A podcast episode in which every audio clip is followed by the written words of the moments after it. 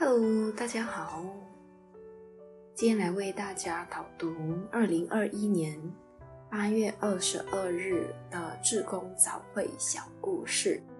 有温度的阿信，三十九岁的小芬，未婚，因为上腹痛、胸痛、呼吸喘，来到台中慈院急诊。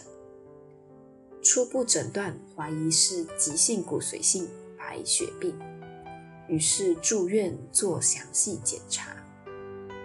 护理长杨婉庆看他一个人来，呼吸很喘，带着氧气罩，面露忧愁，感觉有什么心事。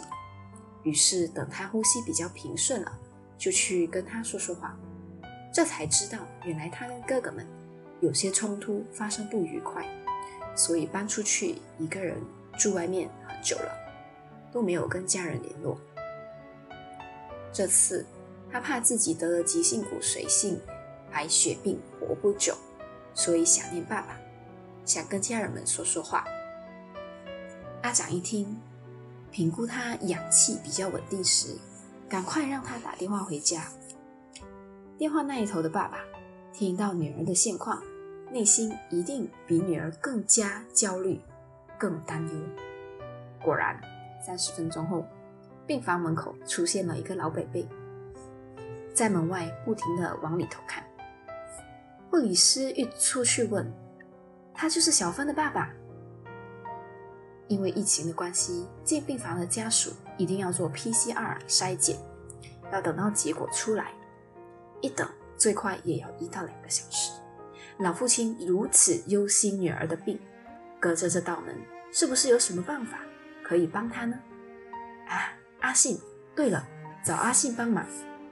阿信是病房刚到的机器人小帮手，他可以进去病房为病人介绍环境、传递物品，还可以开启视讯功能给病人喂教。我们就请阿信先到小芬的病房，请北北在护理站透过视讯跟女儿见面。短短几分钟的谈话，可以安住想看女儿的心，也可以让小芬知道爸爸对她的关心和疼爱。每个病人来自不同的家庭，都有不同的故事。护理长说，这几个月来，同仁参加了品书会，经由佛法的熏陶，启发更多内心的善良。看到人家的苦，能将心比心，伸手相助。适时借由阿信做桥梁，传递温度。真正的做到有法度。